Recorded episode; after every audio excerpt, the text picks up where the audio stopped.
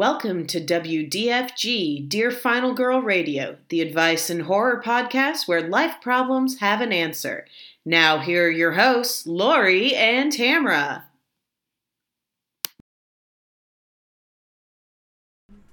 Hello, Final Girl. Hello, Final Girl. How's it going? Uh, it is going well. How are you, Lori? Uh, I'm good, Tamra. It's always good for us to identify ourselves, although hopefully those out there know who we are at this point. Hopefully. What is this, number four? Number four, something like that. But what they don't know, what they can't see, is your groovy lipstick. It's like gray. I love it. Is it like specifically sort of Halloween season focused or? Um, no, it was kind of a whim, like trying to be more, uh, I don't know, outgoing in my lip color. so weird. Um, and uh, so I, you know, I bought a very purple one and then this one, and I was like, oh, that'll be less purple. No, it looks like I'm in black and white. No, it, it- but it, it's really cool, actually. It's very cool. I like it a lot. Thank you. I'm like completely clean shaven Mm-hmm. today. I just got out of the shower. Woo! I was running late today. Well, you had good reason. You've had good reason all weekend. Woo! Yep, yep. Halloween Hootenanny, Joe Bob's show Friday night it was really awesome. Tons of tons of mutant fam interaction on Twitter, and got a little got a little shout out, which was kind of nice. Yeah, me. proud of you. Thank you. Me and uh, uh, TJ Denton, who does the art for the Joe Bob blog, Right. and and much more than that. Um, and then also Jen, um, who does the Joe Bob fanzine. Oh, yeah. Yeah, and really the whole show was very fan oriented. It, it was really cool. I mean, I, I- think, you know, that's always been a critical part of the Joe Bob world Right. is is the fan engagement so yeah it was really cool uh, but missed being away from our our podcast so Yeah. So here we are. here we are. We have an un, we have many unseen guest stars. um, some are human, some are animal, um, and all are doing a damn fine job of being quiet, including my husband in the next room. So, Hi, Ken. hi, Ken. He waves. I don't know. Uh, hopefully, with our swanky new microphone, can't even hear any. Of I know. background, I know. Well, final girl, Laura, Lori. What Yeah. are we calling you? I don't both both. it just yeah. L. L. I actually did think about that. Maybe it should be L. Oh. Yeah. Well, you know, new episode of the podcast, new you. Yes, yes, I'm trying. Shake your hair out, I'm girl. trying. so, um, not coincidentally, um, this being the season, this being, you know, I, I, this will this episode will probably drop not long after Halloween. Yeah. Um, and that is actually the movie that we are discussing today. Yes. Um, the immortal classic. Yes. the immortal classic John Carpenter's comma S apostrophe to indicate possessive. Halloween. Sky comma. sky comma. So yes um yeah. I'm really excited about this one, um, both because of the letter Yeah. and because of like we've uh, we've talked about a lot of classics, um, but this is one that I had actually seen before viewing it this week. yeah yeah and um, and I had actually did a little bit of research, if you um, if you can call it that. I mean, uh, shout out to Night of the Horror Files, Lee and Brittany. Brittany. Um, I listened to their um, episode of about Halloween earlier in the week, and they pointed out a lot of really cool things. Um, yeah especially that this is a spiritual sequel to Black Christmas. I loved that I never thought about that Right. Um, wasn't even aware that that was something that had been discussed or that that was maybe a prevailing opinion. So what tell me more about what you thought about that. So, um, what Lee and Brittany pointed out, or I guess Lee pointed out because he's the um, he's the expert, right? Um, is that a lot of people tried, and I tried to explain this to my husband last night, and he was.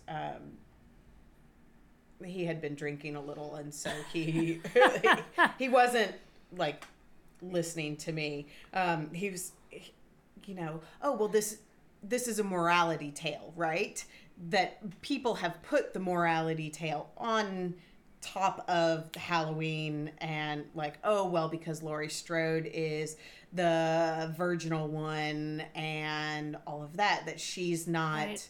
um or that she survives because of these things um because of her person, you know, her personal characteristics. Right, right. Right. And then I think it was Lee who pointed out that, like Black Christmas, the friends in Halloween tend to get killed off because they're too busy to notice. They're too busy trying to have sex or hang out with their boyfriends or whatever that they're too busy to know have that situational awareness and figure out what's going on with the world and with Michael Myers in particular. Um, that that's so- amazing. That that's a really amazing insight because I think that it taps into the core principles of Final Girl, what distinguishes her, what makes her the survivor. And there's there's there's this interesting dual thing going on because her her level of attention to what's going on like how mm-hmm. ironic is that like her maybe elevated level of awareness not only about herself but about her environment. Mm-hmm. Could we say in some ways this makes her more susceptible? Does I, I don't know that it makes her a target because like i feel uncomfortable saying that just like as a human person in the world like well fuck i'll stop trying to be so self-aware then because Right. what's it gonna get me you know but and and it and it it that level of awareness it exacerbates the difference between her and her her friends. Um, it actually even makes her somewhat of a of a of a target um, of her friends. You know, in with the relationship between Laurie and Annie and Linda in this film. I mean, it's we will talk more about that because because of the letter, but it makes her a little bit of a, a of a you know continued target, uh, a, a joke target for her friends. Like, oh, Lori, you know, now you're seeing men behind bushes and you're scaring another one away. You know, Annie is just. God, Annie. Annie, she's a pill. I was going to use another word, but I don't know if that's right for this show. But she's a pill. yeah. Yeah. so that that is interesting, and even though we won't talk about Dr. Loomis uh, on probably much on this on this episode, we might, but he those things are very true of him too. He has this ability. He has this ability to see what Michael really is, and other people don't believe him. So there is this, along with this mor- morality tale.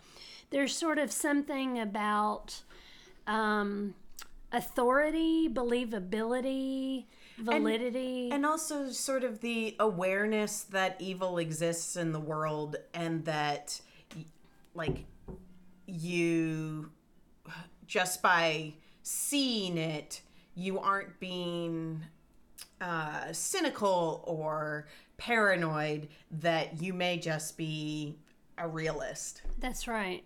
That's right. And we have the we have the benefit in the audience of like Im- immediate immediately believing the narrative. I like like we're we're horror movie spectators. We uh, and of course, I mean we've we've seen we have seen the opening of Halloween is showing this six year old boy who inexplicably has you know snapped or may or whatever you know. There's a lot of theories around what what happened with Michael. But you know he's he's killed a sis. I mean we're in on it. We know. Right. We know. So I think that's a good place to start. Maybe Yeah. we should backtrack a little bit and do a little uh, plot summary. Yeah, we'll do a little plot summary. So, for the one person listening out there who has not seen John Carpenter's Halloween, um, this is basically the story um, of a young boy who, on Halloween night in I think 1963, Yep. In Haddonfield, in Illinois. Yes, had yes. He um, murders his sister. Uh, murders his sister after uh, it, it's it's a post coitus murder. Um, she's she's had a little he midnight. didn't. He didn't have. yeah, yeah. The sister. boyfriend, no, he didn't. But his sister, after a little midnight tryst with a two second boyfriend, uh, I wrote that down. The boyfriend was really yeah, fast. sure, babe, sure. that was lovely. Okay. um, He murders her. Um, don't know who this kid is. Don't know the why. Flash forward, uh, fifteen years. Flash flash forward fifteen years. We're introduced, you know, over the course of the first, you know, fifteen minutes of the film to the major characters. Laurie Strode, who is our final girl. Um, her friends Lindy and Anna, Linda and Annie, um, who um, um, uh, through the course of the we were introduced early to their relationships with one another. Uh, laurie's a diff you know kind of more introspective a little more uh, introverted thoughtful. Linda and annie much more outgoing. Um, and setting up the contrast between their characters. Um, and michael michael uh, during this 15 years has been in custody and under the care of dr sam loomis portrayed by donald pleasence um, After that opening murder scene, uh, we see Loomis and a nurse who are about to essentially help transport Michael to a different location because that's what's been court ordered. Loomis completely disagrees with this because he knows what Michael is. He believes that he should stay exactly where he is. Um, Michael inevitably escapes and returns to Haddonfield on Halloween night, you know, 15 years after murdering his sister. and that that sets up for us a really good um I'm going back to what Night of the Horror File. I shouldn't have done that. I shouldn't have listened to their thing before I watched the But movie. it's so because- good. uh, because uh, what Lee talks about is how it sets up a sense of dread. Yes. There's this whole sense of dread throughout the movie, and I think that having having Michael escape and knowing that he's out there and he's driven away before we even meet Laurie, Yeah. and we only meet Laurie in the context of Michael watching her. Right. Um, well, I guess that very first opening scene when she's like, "Bye, Dad," and we can't even hear her because the music is so loud. right. Um, that's well, I can come back to that later, but um, that sets up for us like we're only seeing all of these people, Lori, Tommy, Linda, Andy, Annie, everybody as targets Right. through Michael's eyes, and that's that's scary. Yeah, and I think that's why even people who, I mean, like me, I, I've seen this movie probably into the hundreds of times. Um, it, it that sense of dread is always still there. It is always still there. Um, so so, but you know, as we we started out talking about kind of the differences that are set up between all of the fe- the the female leads between Laurie, Linda, and Annie, and um, it was the it was the letter that we got that prompted us to cover Halloween. Um, Yeah. And um, it just seemed to to fit really well. So, of course, as you guys know, this is Dear Final Girl is an advice and horror podcast. so we explore answers to life's problems through the magic of horror movies. Um, and do you want to read the letter this week? Or do you want Sure. me? Okay. Sure. Um, I'll read the letter. Dear Final Girl, I'm really jealous of my best friend. I try not to let her know, but I feel pretty insecure when I'm around her. I didn't always feel this way. We used to be really close, but I can't stop comparing myself to her lately, and I don't understand why. Several things have happened in my life recently, and I'm just not feeling like my old confident self. How can I get over this? It's not her fault, but I still feel angry. Bitter in Dayton, Ohio. Well, we have all been there. Yeah, We have- absolutely. we have I, absolutely all been there. I was, you know, as I was reading the letter originally and just now, like thinking of all the people that I've felt this way about in over the course of my life, and it's, you know, usually. Here we go, solving it completely, you know, right here. Some, sometimes our solutions come at the end, but sometimes they're right at the beginning. Well, I, I think that uh, the letter, as it often does, holds a secret to the the prescription, right? Um, how can I get over this? Is what Bitter asks, and the fact that she says, you know, this is not my friend's fault. This is my fault. Um, speaks really highly of bitter in that she she already has some s- self-awareness and i think that every time that i've had this issue it's been that shit's not going right in my life Yes, and she and she speaks to that. Like Yeah. I mean, she that's where you're going. I mean, that's Yeah. Mm-hmm. where she speaks to that. and that it's not my friend's fault it's that i gotta i gotta figure out something in me Right. Right. And this thing and and this is like where that sort of fine line between self-awareness and self-blame comes in because um it's good it's good to take personal responsibility. It's because really the solution can only ever be an internal one um, because otherwise we're always we're always going to be like a, a, a victim mm-hmm. to external circumstance. I mean we we we cannot control. We cannot control the bulk of what happens to us in our lives, even though we go about our day as if it's going to go exactly like what we had planned when we woke up in the morning.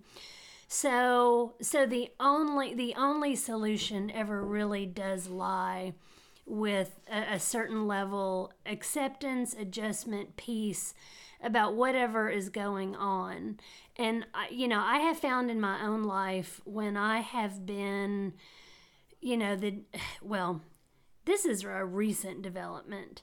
I've made some really, really shitty decisions based on um, basically jealousy, you mm-hmm. know, that I've had about other people. I mean, I've made like major wrong decisions mm. because of that. And now when I find those feelings creeping up in me, I I do the I I, I go like full fledged support. you know, I go full fledged For the other person? For the other mm, person, mm-hmm. and it has helped me radically transform those really icky because those feelings are just icky and nasty. They feel terrible. Um, so I, I know that that has definitely helped one of the things that you and I talked about with um, with this letter from Bitter in Dayton, Ohio, and I wish she had given, I wish she had given her name because um, she knows she's more than bitter. yeah We, I mean, she knows that we know that, but Right. we, you know, we we also honor when when there is a request for anonymity, we we Yeah. honor that as well. absolutely But we thought about Halloween because, um, I mean, it was approaching that season anyway. Mm-hmm. And then it was like, wow, think of the characters in Halloween. What, what if, you know, this sounds like a, a letter that maybe on the surface could come from Lori, mm-hmm. Laurie Strode. Mm-hmm. But then you never know what's going on for your friends. Right. And what if they're what if what if her friend, what if Bitter's friend is feeling similar things? Right. And what if in in Halloween the confidence that Annie and Linda project, you know, it's hard not to think that deep down they might be kind of jealous of Lori because Oh, she's yeah. much more grounded in her way. Uh huh. So so that's I think that's where there's there's so many dimensions in this letter. Yeah, and I, I think that it's hard to be the no fun friend, the responsible friend. I was not that person in high school, and I know that I sh- like basically shit on some of my um, responsible friends. I'm so sorry, Melanie. Like I always blamed Melanie. These cigarettes are Melanie's because she was responsible, and you know her parents were like, "Okay, fine," you know.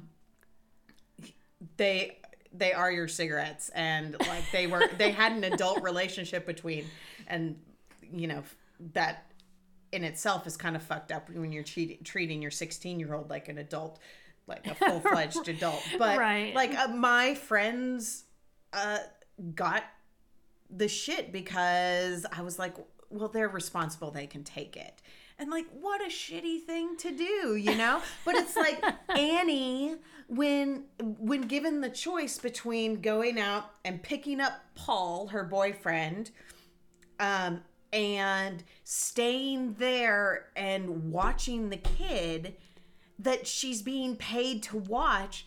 She's like, "Oh, I know how I'll fix this," and she takes the kid over to Lori. Right, right. And, you know, the thing that's even, first of all, I have to say, like, my face was beaming. I wish y'all could see, like, I was, I was taking this, like, extreme delight in hearing these stories of you when you were 16 because I can hardly imagine that now. But it's just like, we're, I mean, we're, we're 16 for God. I mean, I did shit like that. you know, me too. I did.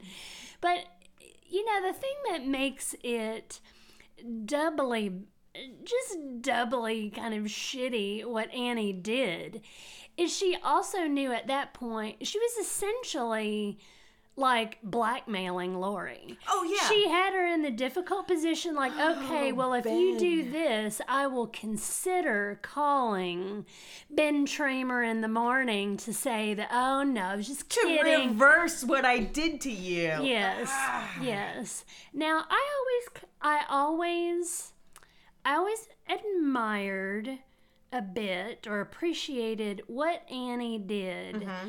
Because she knew that Lori liked Ben and learned, or maybe she already knew that he liked Lori too. And she even says, it's like, look, you just, all you need is a little push. Right. Lori is very she is very pa- she is pass she's a bit passive. Um I think she's one of those characters who she had she has more strength than she realizes. Mm-hmm. She's more grounded than she realizes. Mm-hmm. But you also can't not say about her that she's insecure. She is also very insecure. Oh, I mean, yeah, but yeah, they're yeah. like in high school and Right. I mean, we're all we're all we're all like this, you know. We're all like this. And she's, you know, she's cool enough in her own right. You know, she. What I loved is that she answered that teacher's question so quickly and with such a full response while being distracted by this like weirdo outside um, who's just like staring at the building. Um, but then later on, she's like, boys think I'm too smart. And it's like, well, good. Good. Good for you, girl. Like, Yeah. get it, you know? Hold that as a badge of honor and Exactly. fucking tear down every single boy who is going to tell you you're too smart and leave them in the dust because, you know, Laurie Strode president or, you know, like, Laurie Strode for president. Yeah, I we we need your we need your calm, grounded approach in these troubling Oh, political times as we head into election season. Oh, yes. yeah. So yeah, so so the weirdo, of course, that's staring at her. Uh, from outside the classroom window is Michael Myers. This is the first point of where they where they're laying eyes on one another. Mm-hmm. Michael has already been watching her. From inside his own house. Yeah, from inside his own where house. Where apparently he was eating a dead dog. eating a dog. Yeah, there's a lot of there's a lot of like dog related violence. Yeah, yeah. yeah, yeah. Max tried to make the point to me last night that, um, you know, he was targeting these girls, and I was like, no, because he kills the boyfriend Bob, right. and he also kills two dogs. Like this is an equal opportunity killer, right. He- Interspecies. yeah, he- Like, like what would the what would like you know the uh the FBI profile workup, you know, it n- kills, uh, targets women, but also, you know, is known to occasionally kill a guy and even an animal from time. His glasses. Oh my gosh. The glasses on the ghost costume are just uh, like it's, It's so a wrong. masterful touch. It really is. It a really is. masterful touch. But it's interesting because I think that scene is really important too. She's I, and I, I was I was just writing about this yesterday. She's I think when you when when you when you know you're when you know you're smart, you there's a confidence that comes out of that. You can't you can't hide that. When Right. when it's and, and I won't even just say smart because I, I don't I don't want to like folk I don't want to draw you know set up comparisons, but mm-hmm. I think anything that you that you know about that you're interested in you're going to speak confidently out of that place even if you are very insecure in a lot of other areas of your life um, and i think that's true of of of of we horror fans. You know i think there are a lot there are a lot of us who have uh, a lot of us horror fans that talk openly about like our insecurities and even sort of so- social social anxiety um, but man you know when when we're in our element i mean we really see like the fullness of one another and it, it's really it's really a cool thing um, but yeah I, I think that's a really interesting scene too In the classroom. yeah, yeah, I really do. I really do because there was there's actually some discussion, and, and this ties into you know our final girl concept. The nature of the final girl, like is she?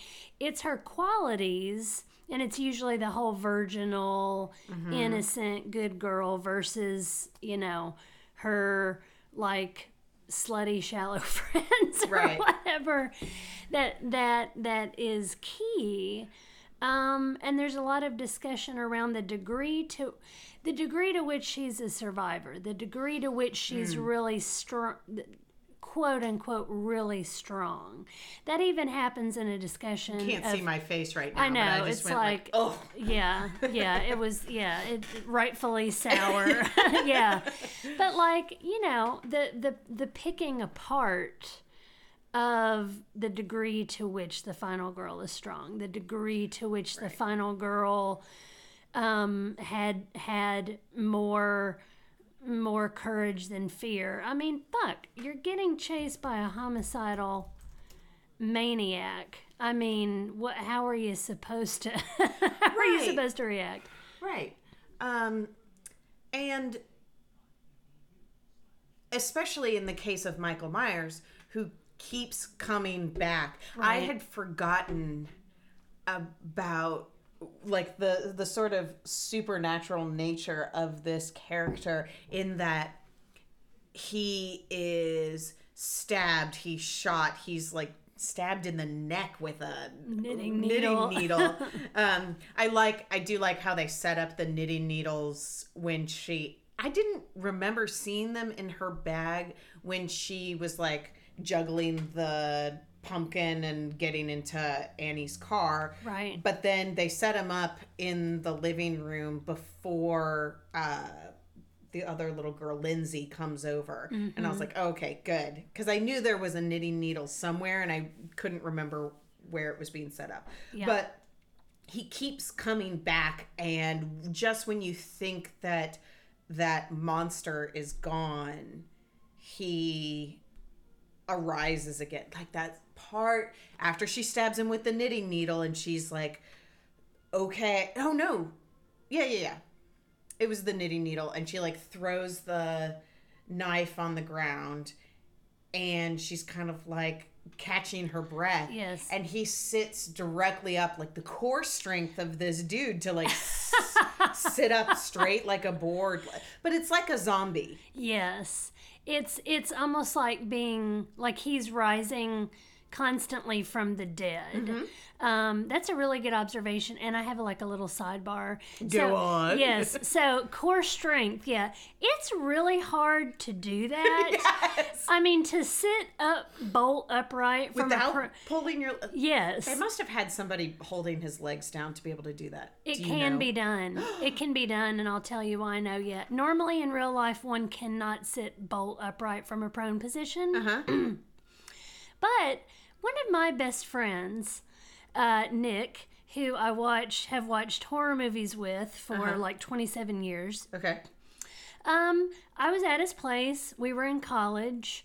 Uh, we had been watching horror movies all night, and I was sleeping on the couch, and I was awakened by the opening theme to Halloween because he snuck into the room and he stood in the corner and he queued it up and he hit play. And I literally sat bolt upright from a dead sleep totally prone as if I had a hinge Right, at my very hands. waist. It can it can Oh, happen. yeah. And yeah, I oh, but I got him back. I got him back. Oh, yeah. Yeah, yeah. Like years later, uh, again, we were doing our little annual horror movie fest. He came out of the bathroom, and I met him at the door with a butcher knife. and Jesus. I took a picture of him, and Oh, it was no. awesome. So, yeah. Anyway, a little aside there, but God, can, how do you...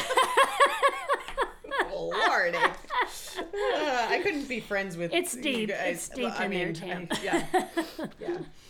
Uh, So I say I couldn't be friends with you guys, but here I am having a normal yes, conversation. yeah. You're in my very home. But I, yeah, I don't. let me just say, um, if somebody met me at the door with a butcher knife, there it doesn't matter if I had just gone to the bathroom. there would be a puddle of pee. It would be like my reserve scaredy cat bladder. yes, that's like yes, yeah, the part that's always in there. Yeah. yeah, yeah, exactly, waiting. exactly. Uh, so yeah, classroom scene super important. Um, I I think, and yeah, did you you were like ready to cue something up, weren't you? Um, well, I just I I I think that um,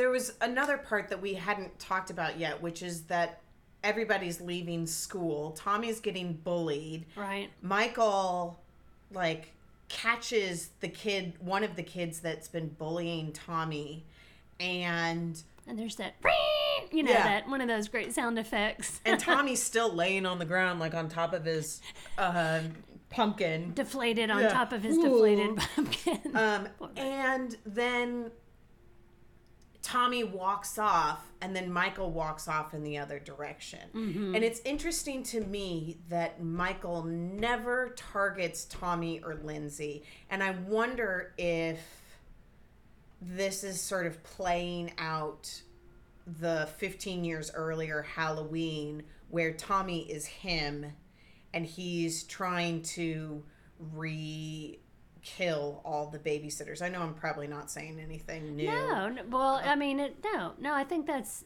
really no. I think that's really interesting. And now he, in Halloween four, he does, which I know we're not talking about that, but in Halloween four, he does target. Michael does target a child, mm-hmm.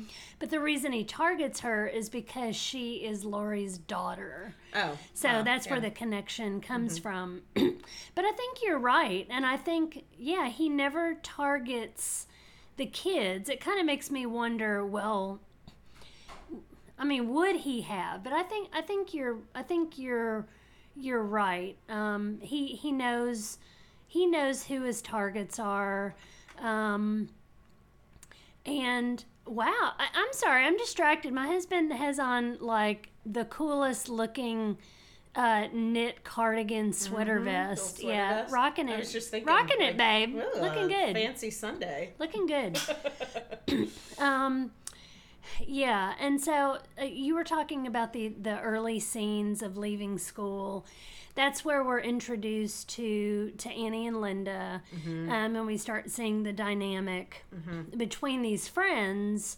Um, and we've we've already been introduced to Laurie, so we already have some. Um, we, we already are starting to get a feel for who she is. I mean, we know she's like very responsible. She's going to be babysitting Tommy, whatever he wants to do. She's like, hey, I'm game. I mean, she loves this kid. You And know, then she's to contrast that, Annie, she talks with Annie about what Annie's going to do, and Annie's like, I'm going to put on the horror movies and make popcorn, and then Paul's going to come over. and traumatize Lindsey for like six straight hours. Oh, poor Lindsey. But you know what? Okay, very. I'm, I'm just like full of sidebars today.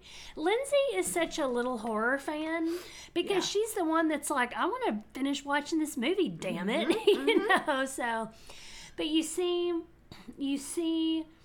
Um, you see the contrast in the friends, and it's you know kind of make it's making me, of course, think of the letter again. Mm-hmm. One thing that I think everybody who watches this movie uh, think it has got to think at some point is like, why in the hell is Laurie still friends with these girls? They like treat her kind of like shit. You know, they're always teasing her about who who she is and how she is and how it's tragic and she never goes out and she never has dates and you're wacko and you're paranoid and you know you you clearly haven't lost it yet meaning her virginity. But one thing i thought is like I started to think about it in the reverse, and maybe that's some secret to longevity in in the um, the friendship uh, uh, of of Bitter and Dayton, Ohio, and her best friend. Is that I mean these girls have probably grown. These girls have probably grown up together. Yeah. And I think that despite the crappy way that Linda and Annie treat Laurie, I mean, uh, she's probably gotten used to it. And and these are things that were were present in their personalities as they were growing up as kids and in a way it kind of speaks to the power of their connection Right. because even though they've become very different people and maybe that's what's happening or what has happened with bitter and her friend i mean if you're friends friends with somebody for any length of time you're gonna go with each other through all these changes Right. um, I think it actually kind of speaks to the power of their friendship. That even though they have become very different people, or always were, but it just comes out more as you are, you know, approaching adulthood. Um, that they're still they're still friends. You know, Right. they're still friends. Um, and and sometimes you get things out of the contrasts in personalities between you and your friends that may be challenging but you're still it's you're still it helps you work through stuff Right. it helps you because you become a you work through the differences Right. yeah so Well, and I think what's really hard about that is it's natural to compare yourselves to your friends. yes Um, but there, the problem with comparing yourself to anyone is that you only see part of the story. that's right So you don't if if your friend has let's say you're Annie and you're jealous of Laurie's um uh, uh, smarts and her intellect and her grades. Well, Annie doesn't see my cat doesn't see your cat either. It was Humphrey. Humphrey just meowing. yeah he he, Wants to be part of the he loves conversation. his he loves his mom okay Um, please go ahead But Annie in her jealousy doesn't see all the hard work that it takes to uh, get to a point where you can you know answer back the teacher really quickly or you know she sees that her friends carries her friend carries books home with her every day. yeah and also like get a bag you poor girl. I girl know, I know. Um, Maybe the book bag craze hadn't quite hit yet. I guess so. um, but comparison is really difficult because we only see part of the story. Same thing with um, perhaps if Laurie's jealous of Linda or Annie's relationships with their boyfriends. right. Linda and Annie both call their boyfriends like idiots and jerks and assholes and whatever. yeah. but they but Laurie doesn't see you know those con- phone conversations where Paul is like all about just getting in Annie's pants and Lynn uh, they don't see Linda like dealing with Bob's bullshit like uh, when Michael comes up I'm gonna say Bless you. God, that one came from my toes. Um, when Bob comes up in under the sheet, yeah. um, Linda's like, I'm, I don't know why I put up with this shit. Basically, yeah. and it's like, okay, well, it's taken a, a while. What gets me, okay, so another sidebar here. Paul, no, Bob, Linda and Bob. hmm Bob obviously has like a sex van. And but then they are super excited about of all things going into Lindsey's house and having sex in Lindsey's parents' bed like the weirdness of that to me like I just I guess I just couldn't be in somebody else's bed like that. And I'm I'm sure there's some of it that's like teenage doing something wrong, but also like, ew. I know, I know what you mean. I think I have I have competing thoughts on this. I, as a matter of fact, I, I have a, I have a, an, another friend because I, I actually have two.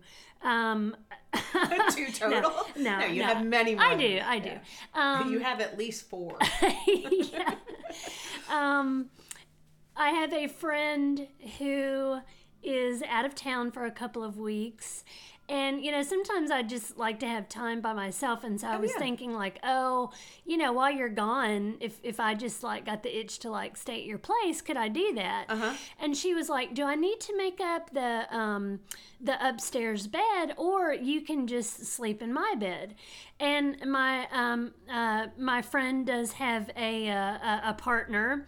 Um, yeah. and I'm like, yeah, I, I don't want to sleep where you guys do the nasty. And I actually said that to her. Yeah, yeah. So, so, but I think then the contrasting thought is when you're, and, and you know, we know this, if you are a sexually active teenager, or let's just say young adult, Mm-hmm. young adult, the, the novelty of being able to do it in a in a bed. Anywhere? in a bed. Like in a bed. Like because you know there's plenty of doing it in the car.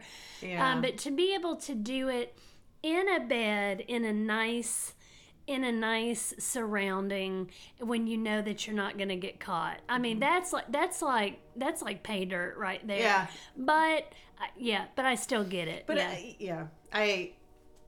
the sex van Whoa, whoa. yeah Um, so I think that um, for me, there's a couple of things going on here. We talked about um, Laurie's elevated awareness of evil, um, or elevated awareness of her surroundings, and the possibility of there being an elevated awareness of evil between her and Loomis. Um, and I, I think that while under certain circumstances, if you were going to say that, like, the the real life, normal life were Linda and Annie get out ahead, right? Because they've got the boyfriends and they, you know, have this social life and all of that. Um, they may get out ahead if you're keeping score, right? But in the universe where Michael Myers exists, Laurie really gets out ahead. Like, well, not real. I mean, she doesn't die. She's Right. damaged.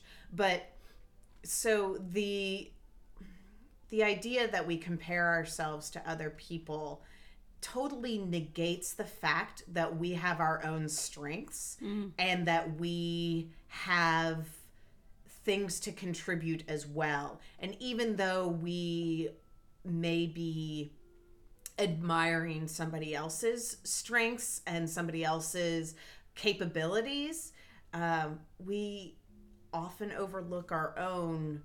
And the more that we compare and, you know, sort of like feed that jealous part of ourselves, the Yeah. little the little green monster, Oh, you know, yeah. the green-eyed monster, um, that we that monster wants us to continually look at other people and not you know be grateful for what we have and the things that we can do Yeah, absolutely. Absolutely.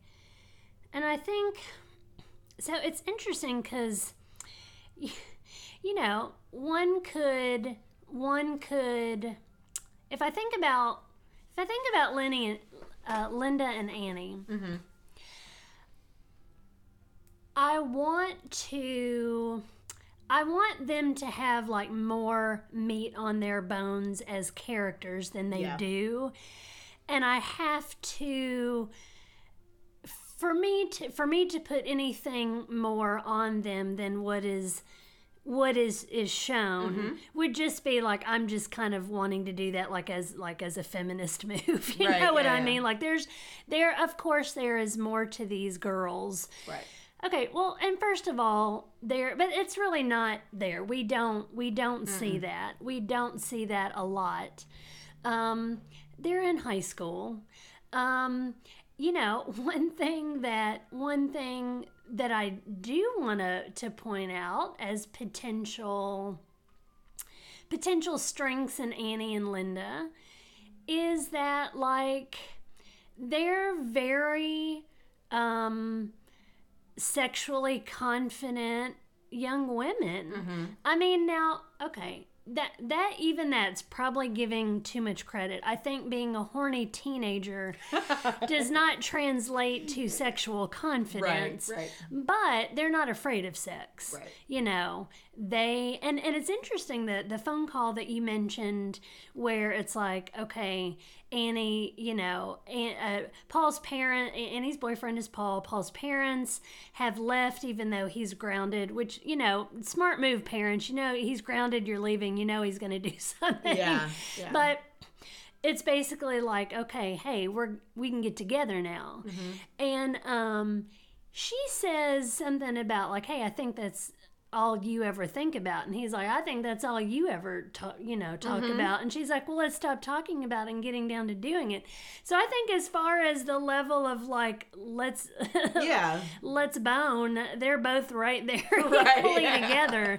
Yeah. so i mean i th- i have a i have an appreciation Mm-hmm. for because when i you know man this is like a tmi moment right here when i was like i became sexually active when i was 18 Mm-hmm. 18 years old. Up until that point i was terrified of sex. Like Mm-hmm. i was absolutely terrified of it. As I we are of most things that we don't understand or know yes yes. the unknown. And all and all i like i think part of the terror was i just like i mean especially like if you're a woman i mean that first time it don't feel good okay i Mm, mean it it hurt it hurts you know and so i was scared of how painful lube up yeah lube up and i mean you know but- lube is always helpful to yeah everyone lube is yes anyways go on Yes, any Sorry. parti- yeah, we you know we can talk about our favorite brands, you know, on another podcast. But anyway, but like so, I- like I, I, you know, I was very terrified of sex. Mm-hmm. Well, you know, after a few times you lose that. Yeah. But but you know, there's there's a strength I think in in their in Linda and Annie's sexuality. Mm-hmm. Um, I mean, it does kind of set up the whole this this whole high school model of and and this I think goes back to the letter too, the comparisons.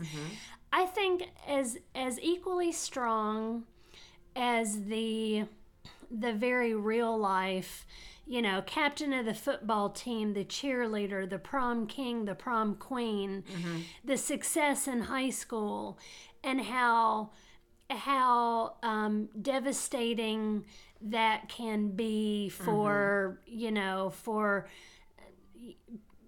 the ones who feel alone and different and awkward.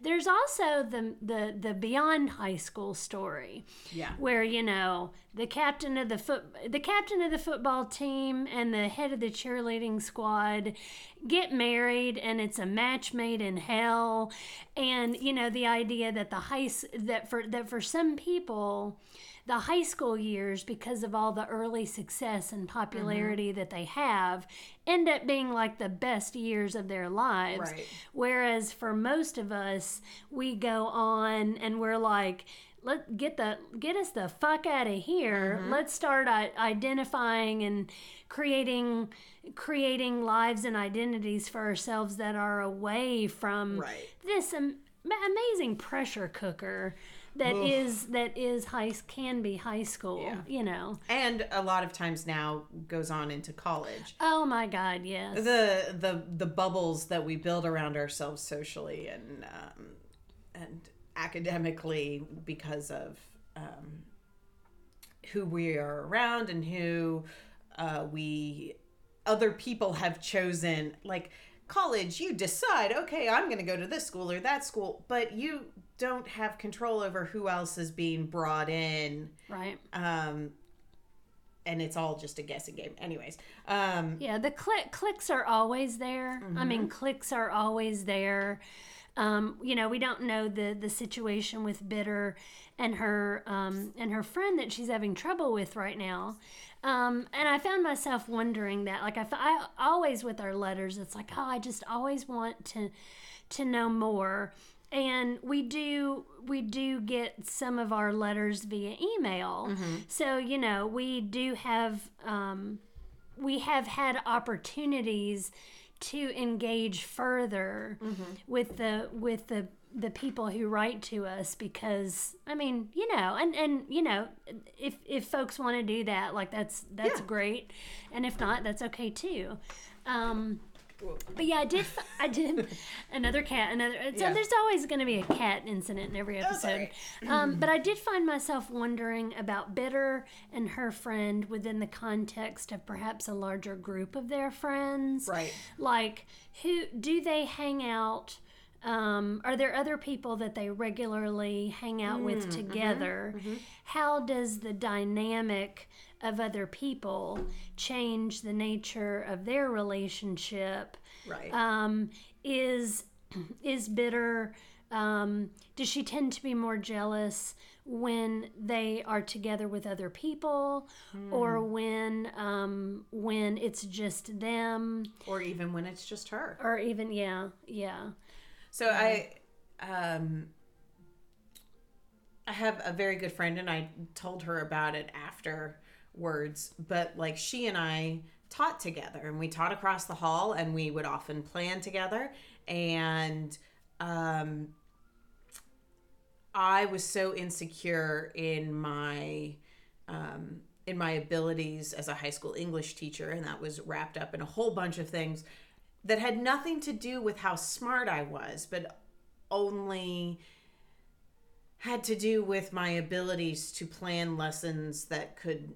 do like to bring out the um, to help students discover things on their own. Right. And I have a good friend who um, is no longer teaching high school, but she's still teaching, and she does that in a billion different ways.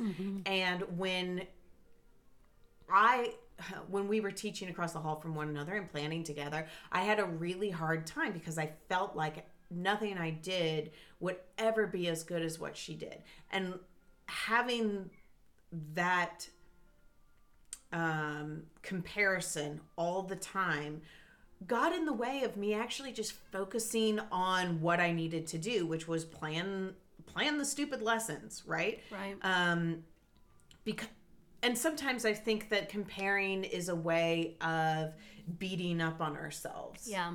Um, and some of us, I'm raising my hand over here. I, thinking I know where you're going, I'm just going to join you. some of us just, didn't, you know, have felt or have used self-flagellation as a a way to feel something yeah. and not necessarily, you know, for some people are like, "Oh, I messed up on that," and then they learn from it.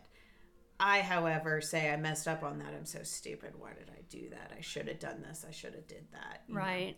Um, Right. Yeah. It's it bec- it can become um, a hobby uh, yeah. to self-flagellate, rumination. uh, whether whether one really wants to be doing that or not. He's all the way by the way. Oh, okay. Um. Yeah. So one of the things, if if we're gonna even get to a prescription, which um, one of the things that I have found that helps me sort of slow that thinking down is that I journal. yeah. And in the process of journaling by hand, I can get into the middle of that thought. I'm so stupid. I should have done this. I should have done that. And should is definitely one of my trigger words where I realize should, no. Okay. How am I speaking to myself? How could I speak to myself like a friend would speak to me? And then um, sort of try to reframe the situation Yeah. and see it from even from an outside perspective. So um, I it, it's hard to do and it's hard to uh, teach yourself that thing and it's not going to come the very first time. But um, you know that's something that I do that I find that helps. Yeah, I think I think that's awesome.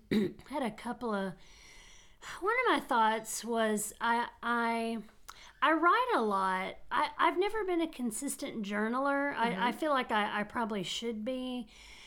But I think I do more of my journaling in my head, and it's through, I guess, for lack of a better word, visualization. Oh. I try to think of because when when like these negative thoughts come up and when especially if if it's I'm you know kicking the shit out of myself, which I do. um I try to imagine the strength and power of that emotion. I visualize it almost like like um like smoke or vapor or steam, something that rather than being like this steel rod that is just killing me, I I am I, I try to I try to imagine it as what it really is, which which is a passing thing. Mm-hmm. It, it really is vapor because it is it is a mood that's it, I wasn't feeling a certain way. Mood comes in, mood will go out. Mm-hmm. You're not your feelings. Yeah, you're not your feelings. And I just try to visualize almost like an evaporation mm. of that that because it's it's not just the feeling, it's the attachment to the Ah, feeling. yeah, uh-huh. It's the stuckness. It's the some like I've got very I have very sticky insides when it comes to certain kinds of negative emotions. And it's just like when they come in, they just I, they they just it's like flypaper Right. you know and i can hold on to that shit for a really long time but um as as a prescription you know for bitter it's just sort of you will have these feelings. You will not have these feelings. They will come. They will go. Nothing there nothing is permanent. Nothing is permanent. Um, and so i'd be i'd be really interested to see how things progress with her and their friend because they will they absolutely will change. Yeah. They absolutely will And I think that one of the things t- for me, and I should have said something to my teaching friend much earlier in our relationship when I was like, when I was feeling shitty about, you know, because since then I've said, you know, I was really jealous of you and it was really hard for me to teach alongside you. And she was like, yeah, but I was really jealous of these things that you were doing. And Right. I looked up to you for these things. And it was like, oh, okay. So That always let's work together with our strengths. Yes. So, you know, sort of a, a secondary talk to yourself and figure out these feelings, right? But also talk to your friend. talk to like the the best medicine i mean ever if you're having an issue with somebody is direct conversation with them. I mean and that's it is. fucking scary because it's vulnerability and it's you know it's making your it's putting yourself out there. Yeah. But putting yourself out there often gives you the most reward. It does and i feel like that's the antidote because yes you don't always get you may not always get back what you wanted Right. when you speak with someone directly but i swear like nine times out of 10 mm-hmm. it it it has the power to solve problems mm-hmm. almost immediately. I have, it has happened. And if these bad thoughts are fog conversation is you know sh- the sun coming up in the morning that's going to burn that Yeah, fog away Mm-hmm. it's that wind, it's that breeze that comes up, yeah, that just burns the fog off of. I mean, I absolutely, absolutely. I have had, I have had two major situations happen within just the past few months where someone that I had a troubled relationship with, there was an opportunity to just go straight to the fucking core and mm-hmm. solve the problem.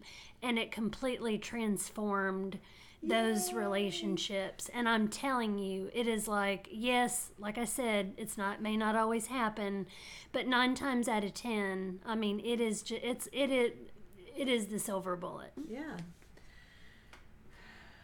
We have reached the end of yet another, you know, hopefully for enlightening discussion. Uh, I hope you guys get as much out of it as we do. This is like our like weekly therapy to to do this. But um, well thank you final girl lori thank you, final girl Tamara. and thank you final girl Yeah, girls boys non-binary non-binaries, and keep staying alive. yeah stay alive Bye.